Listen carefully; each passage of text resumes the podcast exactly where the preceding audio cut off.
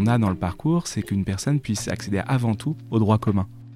Ça forcément amène la personne à se dire ah ben moi aussi je peux accéder à l'école, ah moi aussi je peux accéder à un logement, ah moi aussi je peux accéder à un travail comme euh, mon frère, ma soeur, euh, mon père, ma mère euh, dans une entreprise. et donc effectivement ça nous amène à faire évoluer nos services pour qu'on puisse être maximum adossé à ces services de droit commun. Rendez-vous avec Richard Capmartin, la rencontre des décideurs, cadres et managers de l'écosystème de la santé.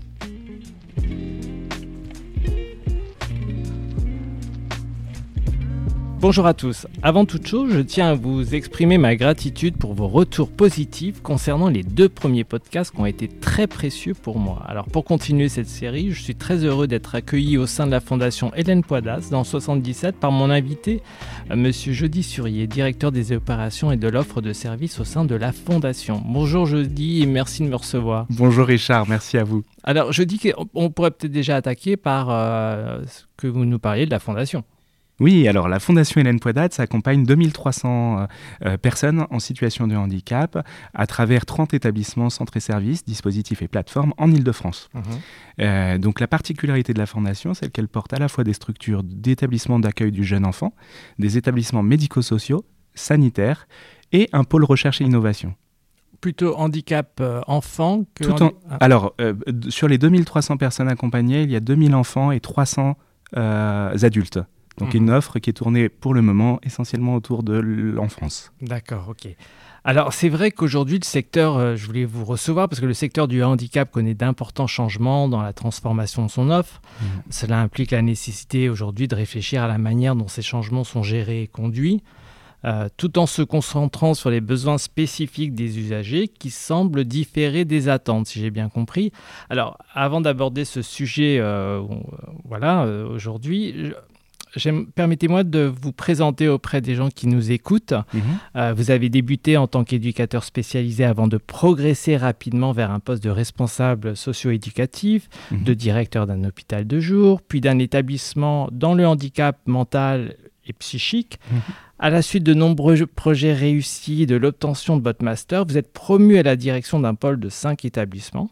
Au sein de ce pôle, vous, introduisez une nouvelle organisation, de nouveaux projets en mettant l'accent sur l'autodétermination des usagers, dont on parlera, mhm. avec une démarche visant à renforcer leur capacité d'agir et à favoriser l'inclusion sociale. Vous élaborez un outil euh, d'évaluation des besoins des personnes adapté euh, au DALE, appelé euh, au DALE, pardon, et vous œuvrez pour légitimer ce nouveau mode d'accompagnement, notamment en collaborant avec des enseignes de la grande distribution autour d'expérimentations professionnelles. En collaboration avec l'ARS, vous dirigez une réflexion sur un projet territorial de santé mentale et vous conduisez des changements majeurs dont la mise en place de plateformes visant à améliorer la transition des parcours d'enfants à adultes. Alors je vous vois sourire, donc vous êtes impressionné de ce que je suis en train de dire. Oui, disons, je vais dire. Et sur le terrain, euh, vous accompagnez ces changements de manière opérationnelle en tenant compte de la complexité administrative, en se concentrant sur les besoins des usagers et l'accompagnement des professionnels dans leur pratique. En 2021, vous rejoignez l'équipe de Sébastien Potasso-Chaduto au sein de la fondation Hélène Poidas.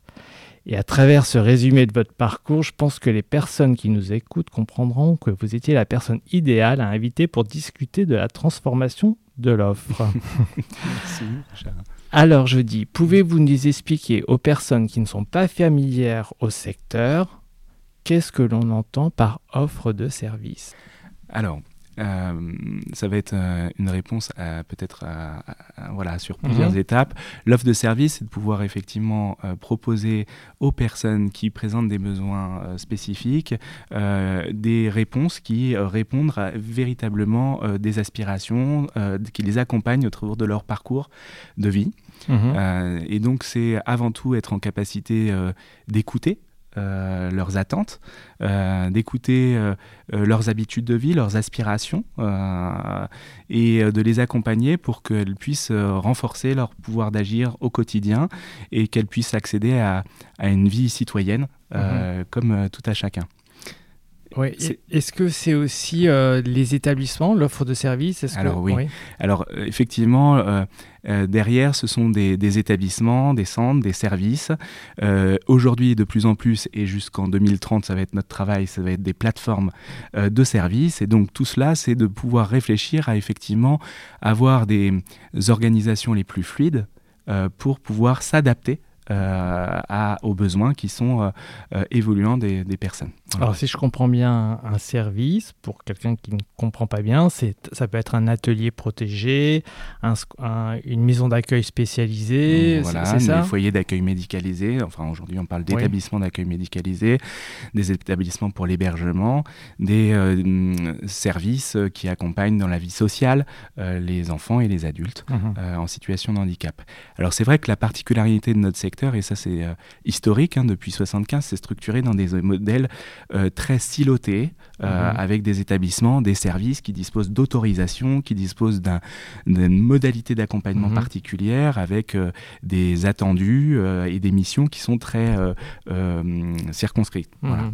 et qui sont en direction d'enfants ou adultes avec une typologie de handicap.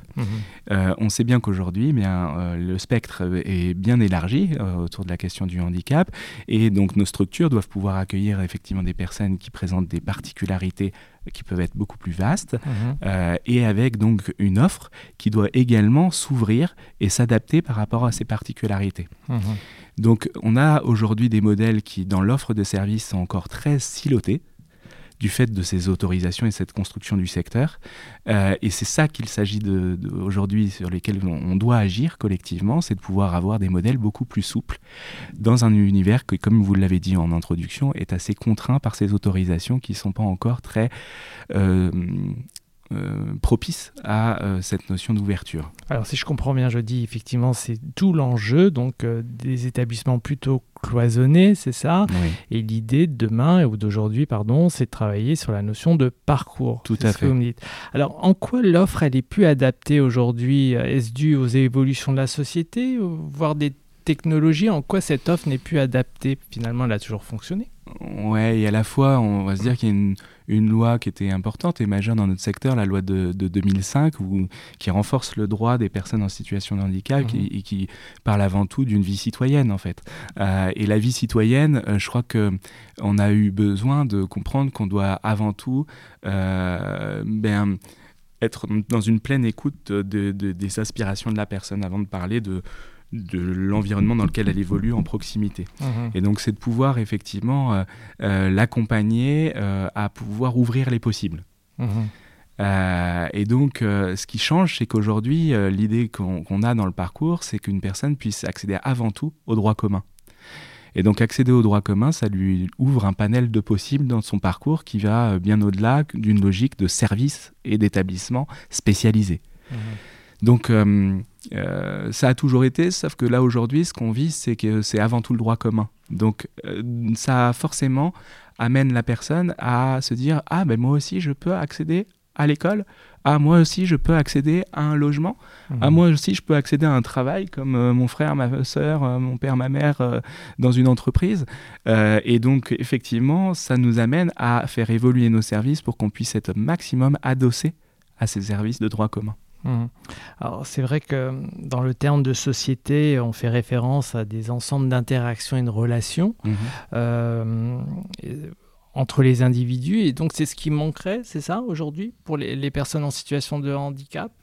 C'est euh, sur l'extérieur, je veux dire. En tout cas, c'est effectivement peut-être ce qui manque, c'est de euh, d'ouvrir considérablement les possibles avec effectivement mmh. favoriser ces, ces, interactions, ces rencontres c'est de faire euh, effectivement en sorte que les personnes puissent euh, évoluer dans ces espaces où tout le monde vit ensemble euh, et donner les moyens pour que les personnes puissent effectivement bénéficier d'un accompagnement qui réponde à leurs besoins dans ces environnements dits naturels, dans mmh. ces environnements du, du milieu dit ordinaire. Mmh. Mmh.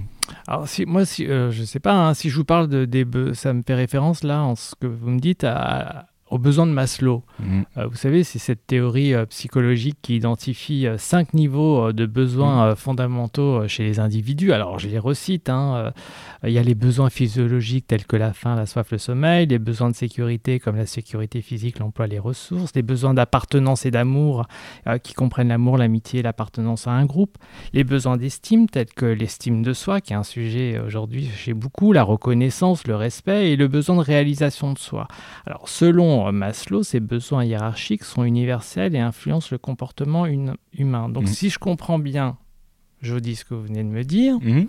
c'est qu'en fin de compte, cette offre, cette évolution de l'offre, doit se concentrer sur les besoins d'appartenance, mhm. d'estime, de réalisation de soi, qui seraient donc euh, les paliers 3, 4 et 5, euh, qui sont affectés par les interactions sociales à, euh, mhm. l'adaptation et la reconnaissance de la société, ainsi que la possibilité de réaliser son potentiel malgré le handicap. Est-ce que j'ai bien compris?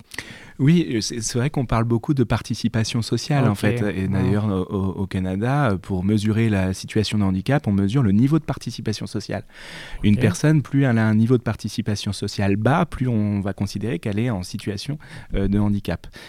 ça va d'ailleurs sur des modèles tels que le processus de production du handicap qui vise à se dire que finalement la, la situation de handicap, elle naît de l'interaction entre les habitudes de vie de la personne, les aspirations sociales, hein, et puis il croisait avec ses facteurs personnels, voilà, euh, mmh. ses incapacités, mais ses capacités également, et puis corrélé à l'impact de l'environnement. Est-ce que dans l'environnement, on a des obstacles, des facilitateurs? Et en fait, c'est l'interaction de ces trois dimensions mmh. qui peuvent créer la situation de handicap. Mmh. Si, autrement dit, j'agis à une pleine écoute de ce qui est important pour la personne, et qu'on va aller chercher avec elle et son entourage tous les ensembles de ces facteurs personnels qui euh, permettent de se centrer sur leurs compétences, les capacités, mhm. de regarder aussi les difficultés particulières. Mhm. Et que face à ces difficultés particulières, on va travailler pour le développement de leurs compétences, de leurs capacités, mais qu'on va aller travailler aussi avec l'environnement sur des facilitateurs, qu'ils soient des facilitateurs humains, mhm.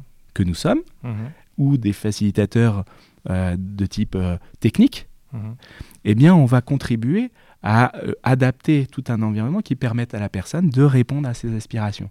Mais c'est génialissime. Mais alors cette grille, euh, elle est au, niveau de l'intégration euh, de la personne ou c'est tout au long de son parcours d'accompagnement C'est tout au long de son parcours parce que ça va dépendre aussi de là où elle évolue, de son âge, de mhm. là où elle en est, tout simplement, comme tout à chacun. Et donc l'important, c'est de commencer dès le début du parcours de sa vie. Euh, et donc plus on va commencer avec le jeune enfant et sa famille à véritablement écouter ce qui est important pour eux, plus on va aller agir sur leurs facteurs personnels, plus on va aller agir sur l'environnement. Et l'environnement, bah, il y a l'environnement micro, euh, le, vraiment très proximité, l'environnement mezzo, un peu dans la mhm. communauté, etc. Euh, et puis le macro, au niveau euh, plutôt euh, de nos politiques publiques et, de l'environnement plus global national, par exemple. Ok, et ça, pourquoi est-ce qu'on ne le mettrait pas en place dans, dans nos structures? Bah, Au fond, les modèles d'accompagnement qui visent l'accompagnement notamment à l'autodétermination, à, à, faire en sorte qu'on parte d'abord de ce qui est important pour les personnes. Hein, l'autodétermination, on se disait, on parle souvent avec les collègues, c'est un mot qui aujourd'hui est devenu effectivement vraiment à la mode, on, on l'entend partout, mais hmm. avant tout, il faut se recentrer sur ce que ça veut dire. Ça, veut dire tout simplement être au plus proche de ce qui est important pour la personne. Être au plus proche de la capacité à ce qu'elle puisse faire de véritables choix choix personnels. Des choix, c'est donc dans un univers qui n'est pas contraint ou avec un, mmh. un, minimum d'influence.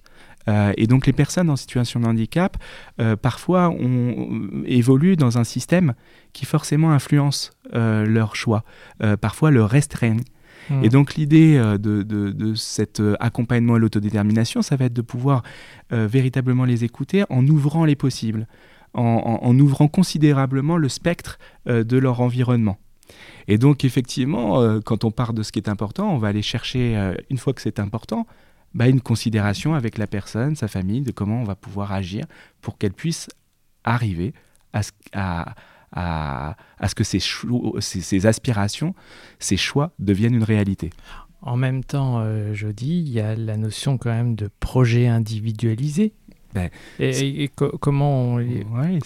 Ben, l'idée, c'est que ce projet individualisé euh, s'incarne véritablement dans euh, des véritables choix de la personne. Mm. Et je dis ça. Vous pouvez redire ce que c'est, peut-être pour les gens qui ne savent pas bah c'est alors avant tout je ne vais pas reprendre peut-être la loi etc mais ça vient de la loi de 2002 c'est mmh.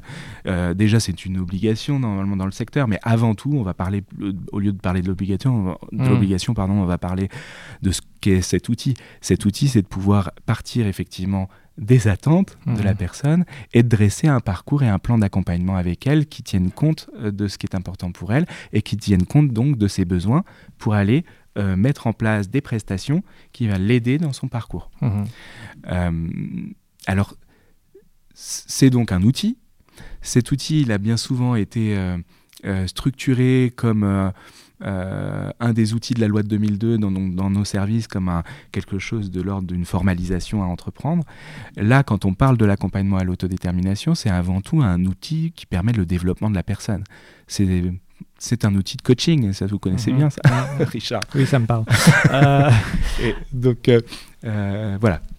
Non, non, mais c'est. alors, je, reviens à la notion de. Alors, on apporte plein de sujets. Là, je, vois plein de questions qui m'arrivent dans la tête. il va falloir essayer que je me centralise. Mais quand vous avez parlé tout à l'heure de droit commun, et du coup, je pense à quelque chose. Est-ce que vous vouliez dire aussi par rapport aux enfants le droit à la formation? C'est vrai que parfois, on propose toujours les mêmes formations. Euh, on n'ouvre pas des champs d'impossibles. Euh, bah oui, oui. Est-ce, que c'est ça bah, aussi euh c'est, tout à fait ça. C'est d'abord le droit à la scolarisation. Ok. Mmh, c'est même avant la formation. C'est c'est le droit aussi à l'accueil dans à, la crèche. à pouvoir trouver une assistante maternelle qui n'a pas peur de m'accompagner parce que j'ai une difficulté particulière. donc c'est agir au plus tôt. Euh, pour faire que bien la difficulté particulière, euh, la personne qui peut m'accompagner la comprenne, euh, qu'elle puisse elle-même être aidée pour pouvoir parfois gérer certaines situations qui peuvent être un peu particulières, effectivement, qui demandent à comprendre et, à adapter. et, ça dès le plus jeune âge. Donc c'est vrai que, bah, par exemple, dans, nos autres, dans notre offre de service, on a travaillé dès 2021 et, et un déploiement assez important en 2022 et 2023 autour d'un pôle ressources handicap à la Fondation. Ce sont des des, professionnels du médico-social qui viennent pour écouter les aspirations des familles, des jeunes, et qui viennent trouver dans le droit commun euh, des réponses qui vont être adaptées avec les professionnels du droit commun. Et donc ça va être par exemple de sensibiliser euh, la crèche euh, de proximité du lieu de vie de, de l'enfant et de la famille à pouvoir accueillir l'enfant avec en, comprenant toutes les particularités de la notion de handicap. Mmh. Et puis ça va être ce pôle ressources handicap, se dire que ces professionnels du médico-social, ils vont venir transférer des compétences particulières qui sont adaptables dans ces espaces euh, du droit commun, mmh. adaptables pour que l'enfant puisse euh, euh, s'épanouir et, être dans un processus d'inclusion de qualité mmh. et réussi. Et, et, là, on voit que ce pôle ressources handicap est venu agir à la fois sur des partenaires du droit commun, sur les communes, sur les crèches, sur des assistantes maternelles, sur des centres périscolaires, etc. Mais est venu aussi agir sur nos propres offres de services, sur nos propres professionnels qui s'aperçoivent de la réalité de la vie du droit commun aussi, où c'est pas toujours les mêmes taux d'accompagnement, c'est mmh. pas toujours les mêmes environnements. Et donc, euh, à mieux comprendre aussi comment pourrait être notre job non plus dans des murs, mais peut-être dans l'adossement hmm. à des espaces et des services euh, de droit commun. Droit commun, vous avez d'autres exemples ah ben, euh, Oui, alors c'est, euh, bah, ça va être l'école. Ok, l'école. Ah, ok, hmm. ça va être les la formation, vous en avez parlé, hmm. les centres de formation, ça va être les universités, ça va être l'emploi, le travail, et ça va être également le logement. Alors on va en parler, mais avant de parler du logement, effectivement, Qu'est-ce qui vous passionne euh, dans votre métier euh, en matière de transformation euh, Parce que vous m'en parlez vraiment avec une belle énergie. C'est de jouer un rôle de catalyseur du changement? Ah bah Bravo, c'est tout à fait ça, c'est de pouvoir être un mhm. vecteur. C'est-à-dire que pour avoir vécu dans l'accompagnement de proximité avec les personnes, pour avoir vécu le fait que parfois elles avaient des choix trop contraints, euh, et ça, c'est ce qui m'a guidé dès le, plus, dès le début de mon parcours. Mmh. C'est de se dire, bah, tiens, euh, comment faire pour transformer nos organisations, transformer nos modèles d'accompagnement pour faire en sorte que la personne puisse véritablement choisir les axes de sa vie. Et donc, euh, effectivement, c'est ça qui m'anime. C'est à tous les niveaux, depuis que j'ai été éducateur spécialisé, puis après responsable d'équipe, etc. C'est avant tout de garder ce sens euh, de, pouvoir accompagner la personne à ouvrir ses possibles. Mmh.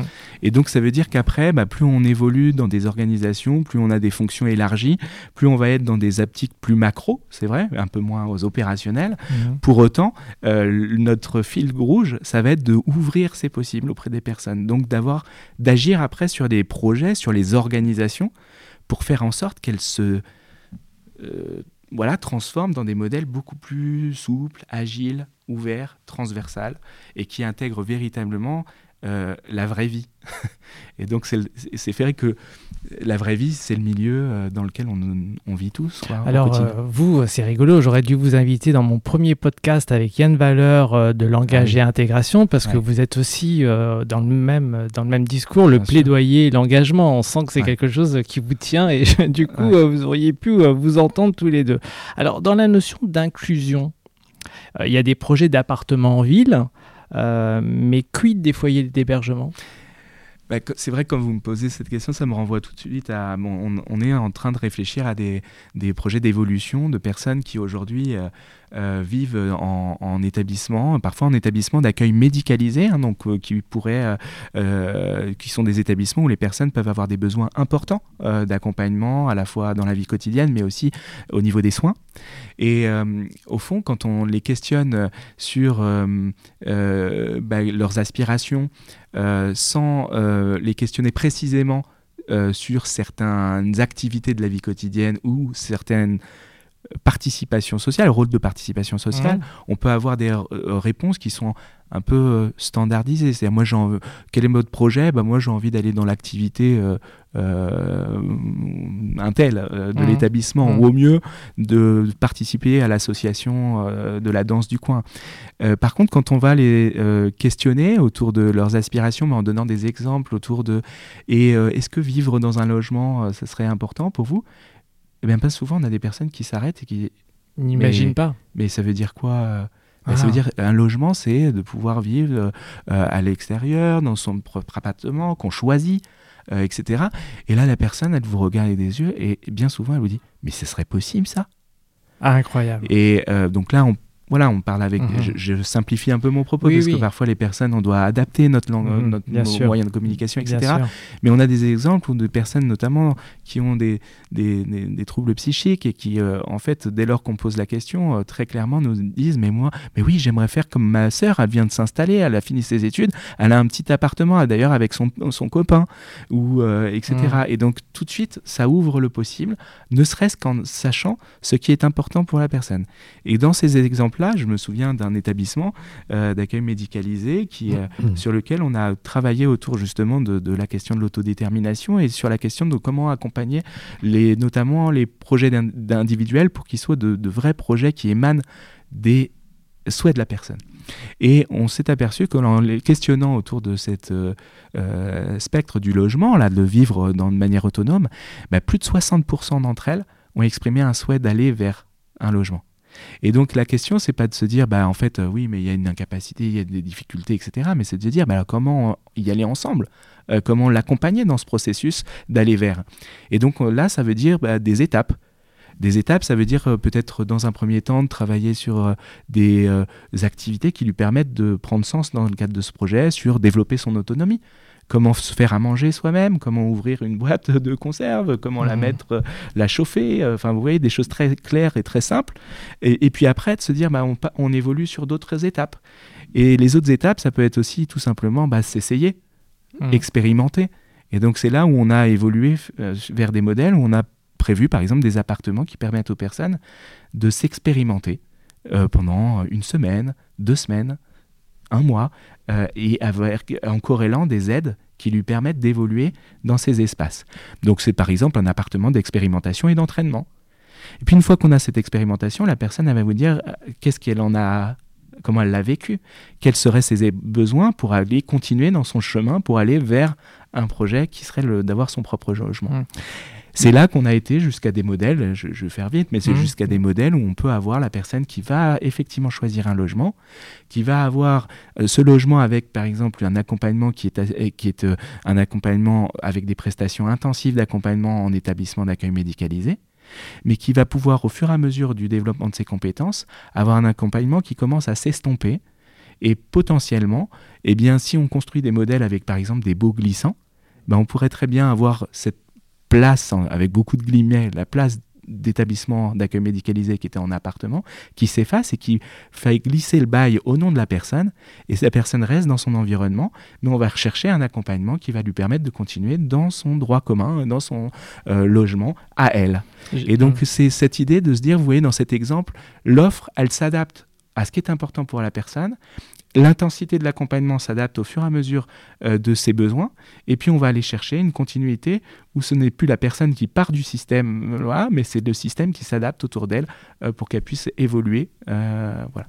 Alors quand j'entends ça, c'est hyper emballant, enfin c'est génial, en tout cas ce qui est en train de se mettre en place. Mais encore une fois, mais les gestionnaires d'établissements, ah les associations qui ont aujourd'hui euh, des structures, justement ces foyers aujourd'hui, enfin ces établissements de, soins, euh, d'accompagnement, euh, comment ils voient ça Parce que c'est quand même des coûts supplémentaires d'achat d'appartements ou il y a des enjeux financiers quand même autour de ça, alors que le secteur est hyper contraint. Donc comment on voit ça en tant que gestionnaire d'une association? Bah, vous voyez, c'est un peu comme le projet individuel. Euh, on va déjà se dire bah, qu'est-ce qui est important pour les personnes? Donc, on va euh, avant tout se réfléchir à la contrainte. On va ouvrir le possible en se disant bah, de quoi on a besoin? Et puis à partir de là, une fois qu'on a dessiné le besoin, eh ben, on va aller chercher à convaincre euh, comment faire.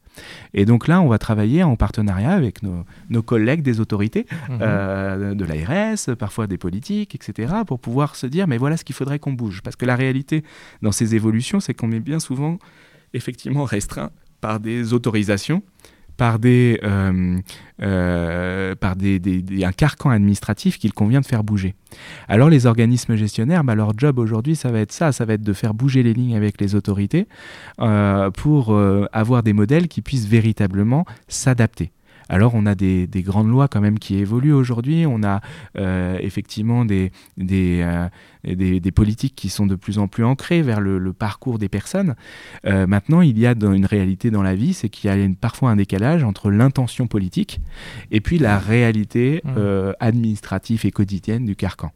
Donc c'est vrai qu'il faut un peu tenir pied, il faut garder le cap il faut garder le sens de tout cela, c'est-à-dire euh, revenir, moi ça me, ça me parle quand je reviens sur justement mes expériences en tant qu'accompagnant, me rappeler de ces exemples qui reviennent en se disant, bah tiens, il y, a une conviction, c'est qu'on a les capacités aussi de transformer et d'agir sur ces modèles en convaincant, en trouvant la petite fenêtre qui nous permet de, de, rendre plus agiles nos organisations, alors même que nos carcans sont encore présents. Mmh. Et donc oui, ça peut coûter plus cher. Parfois, euh, les transformations, elles permettent aussi d'accueillir des personnes qui ont des besoins très très importants dans nos établissements et de pouvoir euh, permettre aussi à ceux qui étaient en établissement de pouvoir être accompagnés différemment euh, à l'extérieur. Donc il y a aussi cette réalité-là. Oui, parce qu'on manque de place aussi pour accueillir. Voilà. Alors c'est vrai qu'aujourd'hui le mot place, on ne l'aime plus dans le secteur et ça ah, y est. c'est, Non, non, mais la réalité c'est qu'en fait les autorisations elles reposent sur des places. Donc vous avez raison, on parle de place, mais en réalité aujourd'hui on le voit bien par exemple dans l'appel à manifestation d'intérêt qui est sorti euh, dans le cadre du plan inclusif là en Ile-de-France, on parle de solutions. Alors, c'est vrai que parler de solutions, c'est avant tout de parler de réponses qui permettent aux personnes d'évoluer dans leur parcours. Mais là où vous avez raison, c'est que ces solutions, pour l'instant, elles sont encore retranscrites quand même dans une logique d'autorisation et de place. Donc euh, voilà, vous voyez, il faut pas qu'on, euh, faut qu'on arrive à composer avec le paradoxe quand même hein, mmh. en ce moment. Et mmh. ça, c'est c'est un art d'arriver à avoir le pied un peu en l'air, mm. euh, de pouvoir avancer, et puis euh, euh, dans ce contexte-là, voilà. Mm. On peut le comprendre à travers ce que vous me dites. Alors du coup, c'est pas la fin des foyers d'accueil médicalisés, c'est pas la fin. c'est le début de, d'autre de, chose, de quelque chose qui évolue, mm. mais c'est pas la fin de, complètement de ces modèles-là. il y a des personnes qui ont des besoins très importants. Après, ces modèles, ils doivent aussi évoluer. Je, je pense qu'on a des établissements aujourd'hui qui étaient des mastodons avec avec beaucoup, beaucoup de, personnes vivant dans un même lieu. Euh, et aujourd'hui, les personnes, elles l'expriment. Alors, elles l'expriment soit très clairement euh, par euh, voilà, par un moyen de communication, soit par parfois voilà des troubles du comportement, etc.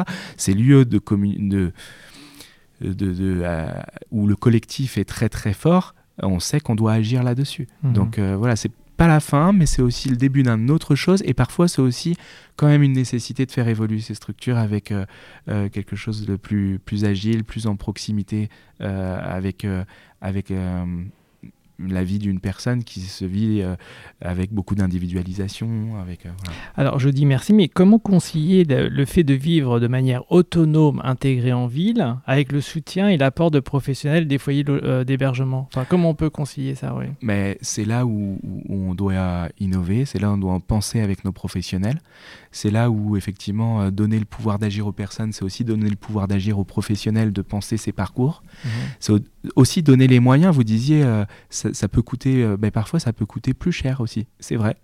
Euh, donc c'est aussi euh, de défendre ces projets qui ne sont pas des projets au rabais, mais parfois qui nécessitent un accompagnement intensif et, de se donner les moyens pour. Donc c'est de partir vraiment, encore une fois, des besoins des personnes, aller agir avec elles pour ce qui est important, ensuite travailler avec les professionnels sur comment adapter l'environnement et, de dessiner les prestations à partir de là et puis après dessiner le modèle en fonction. Donc ça veut dire aussi, si je me trompe, créer des services euh, de soutien à la vie euh, autonome, c'est ça? Je ne sais pas où... Des bah, SVA euh, Ah, il y a les SAVS, ah, oui, pardon, les SAVS, SAMSA, mais encore une fois, vous voyez, ça, ce sont des services qui existent.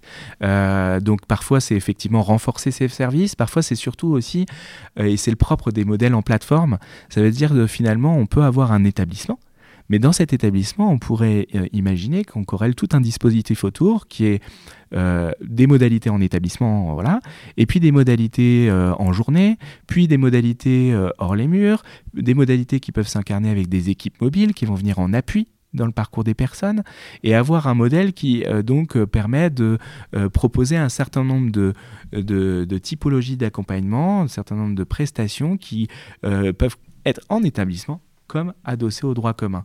Et donc c'est vrai que si on avait un doux rêve, on pourrait se dire, ben, tiens, nos EAM, NEM euh, ou EAM, donc les foyers euh, d'aujourd'hui, euh, les maisons d'accueil spécialisées d'aujourd'hui, ben, elles vont évoluer vers des modèles, et c'est pas un doux rêve maintenant, parce que c'est la loi, hein. en 2030, c'est, on est tous invités au niveau de, des établissements et services médicaux sociaux à fonctionner dans un des modèles de plateforme. Mhm. Et le modèle de plateforme, c'est ça, c'est de pouvoir avant tout évaluer le besoin de la personne en partant de ses aspirations et de conduire le parcours en multipliant les possibles par des prestations qui vont jusqu'à l'appui au droit commun. Vous pouvez donner un exemple d'un bah, parcours plateforme Ouais, on a euh, depuis 2018 euh, euh, un appel à manifestation d'intérêt au sein de la Fondation Hélène Poidas déposé un projet de plateforme. À l'époque, c'était des, prémices hein, de ces modèles-là. Aujourd'hui, comme je vous le dis, voilà, ça y est, la CNH, la Conférence nationale du handicap, invite l'ensemble du secteur à pouvoir faire évoluer son offre pour qu'en en 2025-26, tout les, le secteur enfance puisse proposer ce modèle d'organisation et en 2030, le modèle adulte.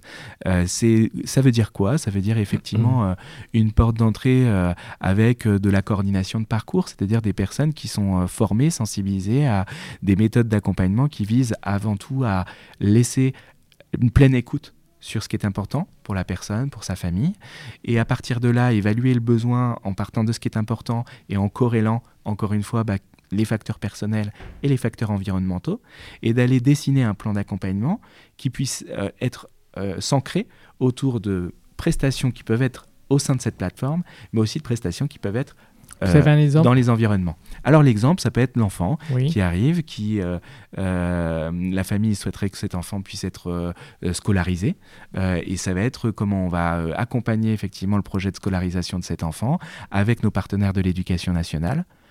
comment adapter voilà sa scolarité, sa classe, son rythme Mhm. Euh, peut-être comment faire que euh, cet enfant puisse avoir euh, des modalités qui parfois peuvent être intensives d'accompagnement tout en gardant la scolarité. Donc là, on a des nouveaux dispositifs qui ont été promus comme les dispositifs d'autorégulation.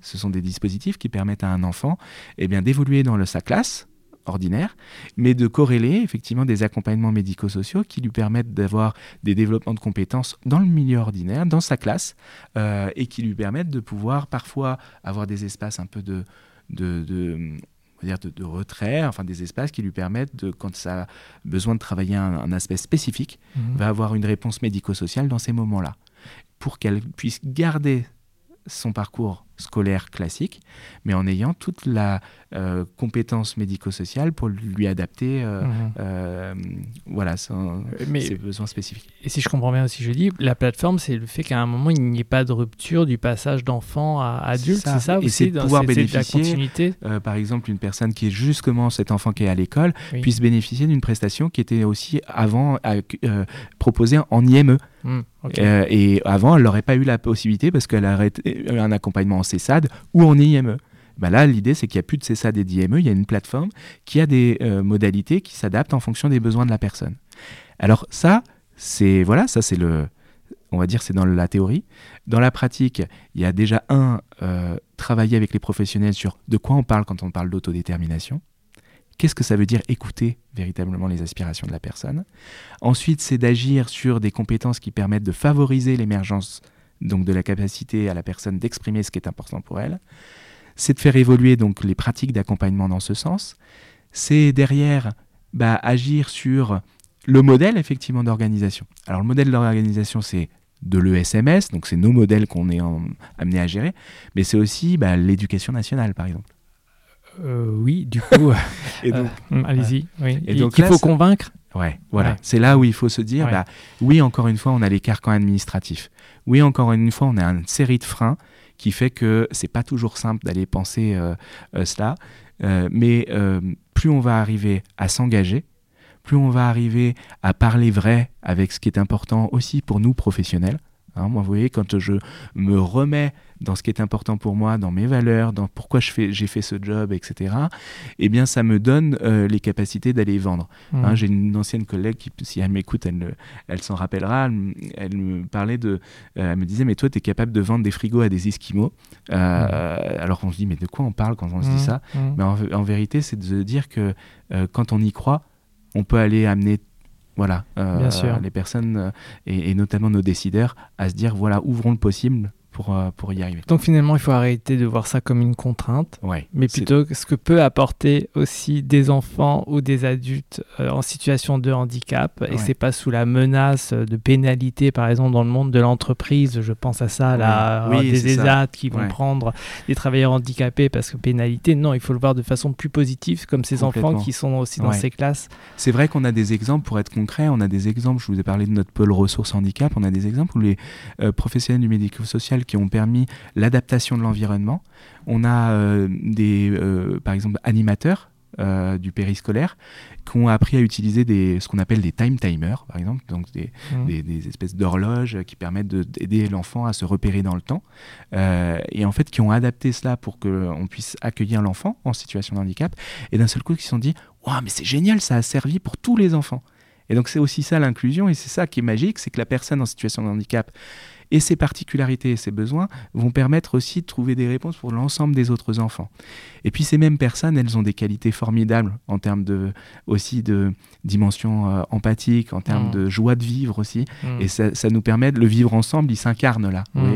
Et donc chaque personne a euh, ça, voilà, son, véritablement à apporter au monde. Et donc les personnes en situation de handicap, elles sont là pour aussi nous faire euh, vibrer dans ce vivre ensemble. Merci, je dis c'est vrai. Alors vous utilisez beaucoup d'acronymes, j'espère que nos auditeurs ah, comprendront. Mais ah bah non, parce que vous êtes, bah oui, vous êtes dans le secteur. mince, enfin voilà. euh, j'espère que je vous ai pas perdu, ceux qui nous écoutaient en tout cas. Lorsque je vous ai eu au téléphone, préparer euh, cet échange, vous m'avez indiqué que dans le secteur euh, du handicap, donc, euh, le besoin est distinct des attentes. Qu'est-ce que vous avez voulu me dire Du coup, là, je me suis perdu dans mes notes. Ouais, mais je comprends. Et, je risque d'en faire bondir plus d'un qui vont m'entendre. Donc, on, tranquille, hein, tous ceux qui m'écoutent, on, se, on va se, calmer sur le débat. Mais ce que je veux dire par là, mm. c'est que bien souvent, dans notre secteur, vous avez parlé du projet individuel. Dans le projet individuel, on a les besoins de la personne. Et puis, ces besoins, on, on sépare bien souvent les attentes et les besoins. Moi, mon propos, c'est de dire, mais au fond, les besoins, c'est avant tout de partir des aspirations. Et bien souvent, quand on a formalisé des besoins dans notre secteur, c'est la parole du professionnel qui dit, bah voilà, au regard de mon expertise, voilà ce que la personne a besoin. Je caricature un peu, hein, donc voilà, tous ceux qui m'écoutent, soyez indulgents, mais c'est juste pour faire comprendre qu'effectivement, pour moi, parler du besoin, c'est d'abord d'être certain d'avoir écouté ce qui est important pour la personne.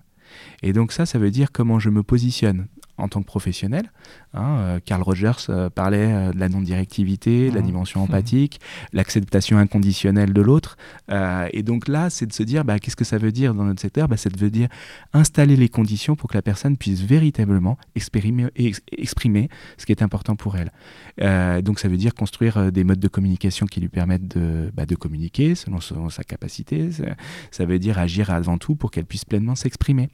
et pour, pour d'autres, ça veut dire lui ouvrir les possibles comme je le disais dans l'exemple du mmh. logement. Mmh. Euh, et donc, le besoin, c'est d'avant tout euh, être dans une pleine écoute et d'arriver à partir de là à dessiner avec la personne ce qu'elle pense être nécessaire pour qu'elle arrive à son rêve, pour qu'elle arrive à euh, ce dont elle aspire dans ses habitudes de vie. Et du coup, les attentes?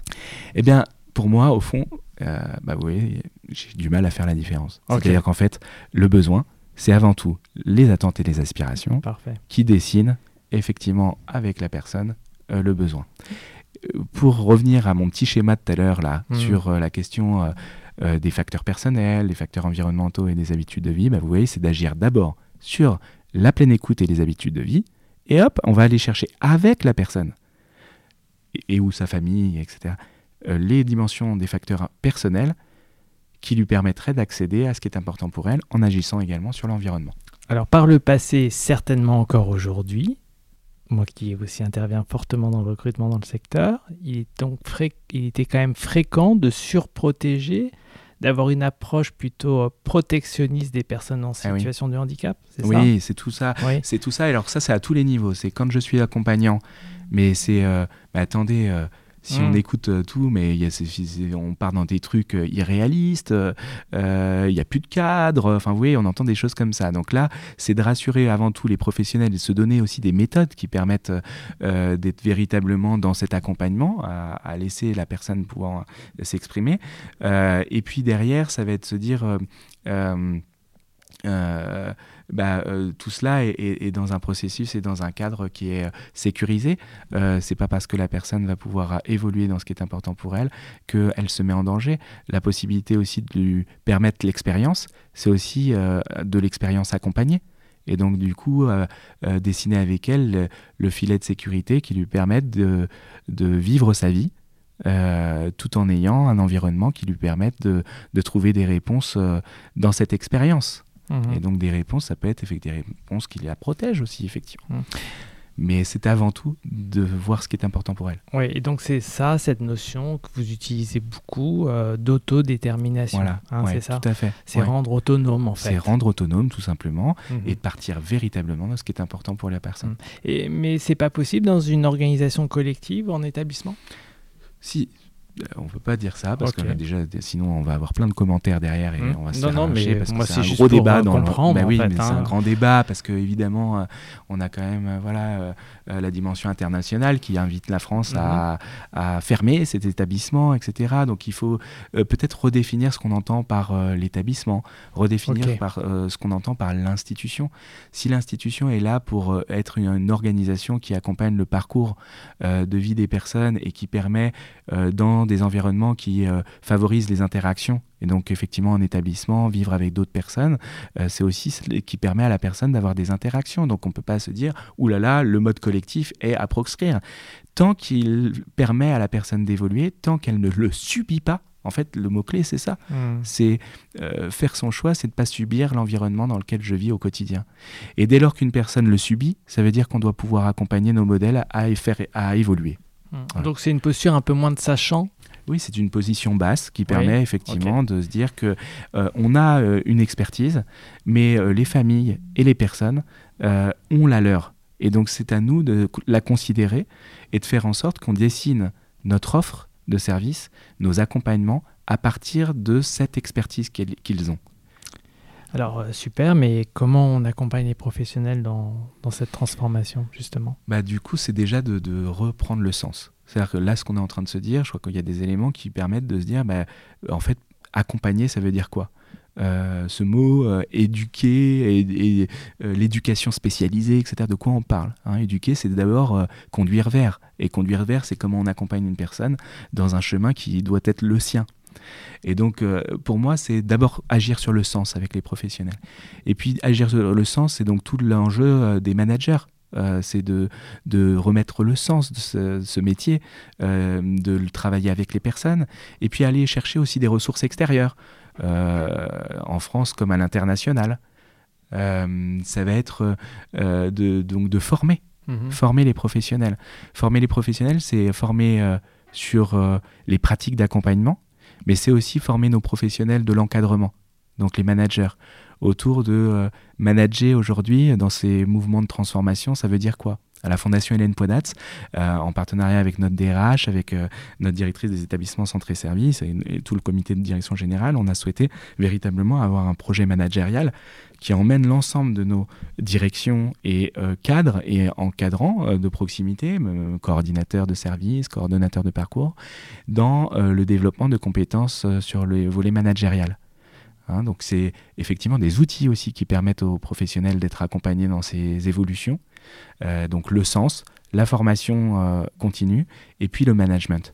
Oui, alors c'est vrai qu'il me semble, comme vous l'avez dit, hein, crucial d'offrir un soutien individualisé aussi. Hein. C'est l'individu pour le collectif et pas le collectif pour l'individu dans, en management, à travers peut-être effectivement aussi des séances de, coaching, de, mentorat ou d'analyse de pratique. Hein. De co-développement. De co-développement euh, pour aider les professionnels à intégrer ces changements dans leur pratique quotidienne et c'est aussi effectivement encourager une culture organisationnelle qui favorise l'adaptabilité en fait. Oui, on parle d'une organisation apprenante à la fondation, enfin il n'y a pas qu'à la fondation, mais là on, on souhaite effectivement véritablement l'incarner pour que nos pratiques favorisent l'expérience de tout à chacun. L'expérience, le droit à l'expérimentation, c'est aussi, euh, euh, comme le dit souvent notre directeur général, euh, le, droit à l'erreur. Voilà, c'est expérimenter, c'est, et s'expérimenter, c'est avant tout vivre. Et dans la vie, on, on s'ajuste. Euh, et c'est comme ça qu'on acquiert confiance en soi. C'est ce que eh je dis à certains, c'est essaye-toi, si tu tombes, c'est pas grave, relève-toi et tu et on continue. on continue.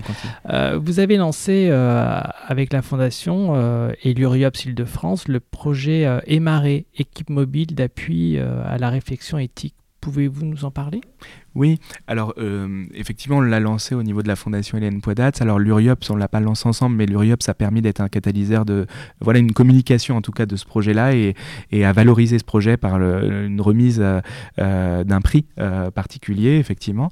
Alors cette équipe mobile d'appui à la réflexion éthique, hein, qui s'appelle donc Émaré, a, pour objectif de permettre à la Fondation de, d'avoir une instance qui, qui favorise la réflexion éthique. Alors on a voulu euh, que cette instance puisse être la plus agile possible et qu'elle puisse réunir les experts véritablement de cette réflexion. Et qui sont les premiers experts? Eh bien, ça va être ceux qui accompagnent les personnes au quotidien. Euh, qui vont être appuyés par un animateur externe spécialisé en éthique clinique, un philosophe, un juriste aussi externe, et ensuite tout le panel des mm, professionnels, donc on a des accompagnants à la vie quotidienne, euh, on a des éducateurs, nous avons des psychomotes, ergo, euh, un médecin, un représentant de la direction générale une directrice d'établissement. Et donc cette équipe mobile, elle a pour objet d'accueillir des saisines qui peuvent venir de tous les établissements et services de la Fondation, euh, des saisines sur des situations bien particulières et bien précises. Euh, et on va réfléchir avec ce collectif à une réponse euh, en croisant les regards. Et la particularité des marées, c'est que cette équipe, eh bien, il y a les experts professionnels, mais il y a les experts d'usage, les experts des personnes concernées. Donc on a des pères aidants externes, mais on a aussi et surtout des personnes qui sont accompagnées dans nos établissements et services. Et donc on réfléchit avec elles euh, autour de la réponse qui pourrait être une réponse qui éclaire l'équipe ou euh, la famille ou, le, ou la personne concernée qui nous a saisi autour d'une situation particulièrement qui met en tension la morale, euh, voilà, des valeurs et, et pour lequel la loi n'a pas de réponse. Euh, et donc, du coup, on réfléchit avec tout ce petit monde autour de la réponse qui pourrait être une réponse éclairée et qui est ouverte. Voilà. Donc, c'est pas une injonction. La, réponse n'est jamais une injonction, mais la réponse va être un éclairage, un avis. voilà. Et ça, euh, on ne peut pas y participer. Euh, par exemple, je ne peux pas y participer. Alors, venir écouter aussi. Alors, ben, euh, on a eu l'UNIOPS qui est venu pour faire un petit reportage quand même sur cela. Donc, tout peut se, tout peut se négocier. On est ouvert. L'ouvrir, bah, c'est hyper innovant. comme on est une équipe mobile et qui se déplace dans les établissements qui nous ont saisis pour réfléchir avec les personnes autour de la situation, ben, on est ouvert. Et comme à la Fondation Hélène Ponat, on est ouvert à tous et à tous nos partenaires. Donc, vous serez toujours les bienvenus pour le, pour voilà, voir.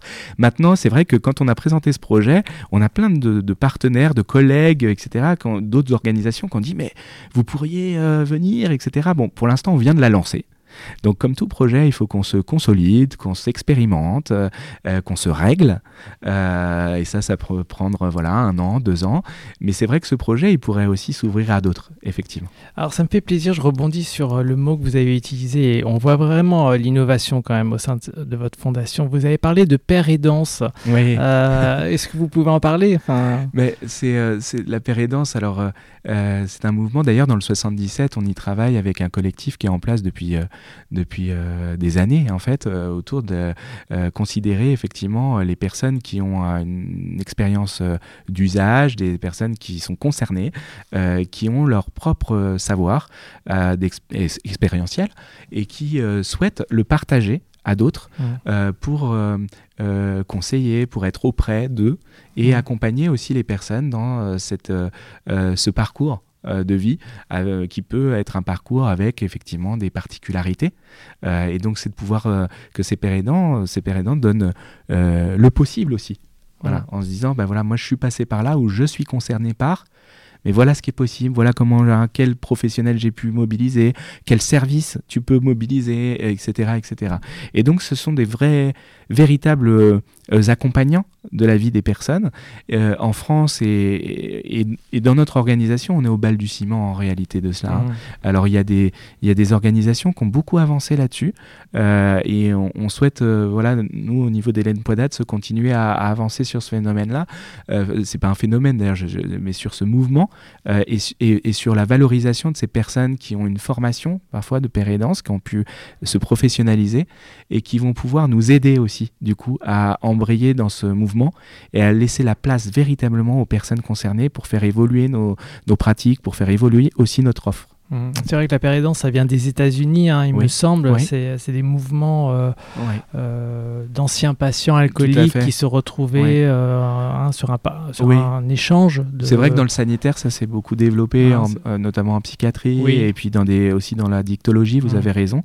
là, ça se développe dans le champ du handicap sur effectivement des, des qui vont, voilà. Et j'invite à nos auditeurs et à vous-même, peut-être, si vous ne le savez pas, il y a le think tank dont je fais partie, Cercle vulnérabilité et société. nous avons, ils ont beaucoup travaillé sur euh, la pérédance et l'idée ce serait de le développer aussi dans le monde de l'entreprise en fait euh, en termes de management. Voilà, donc c'était intéressant que vous nous fassiez aussi un, focus dessus dans le médico-social. Bon ben on appelle Sarah, euh, notre DRH. voilà, on appellera Sarah. tout de suite là-dessus. Sarah qui nous écoute, pérédance.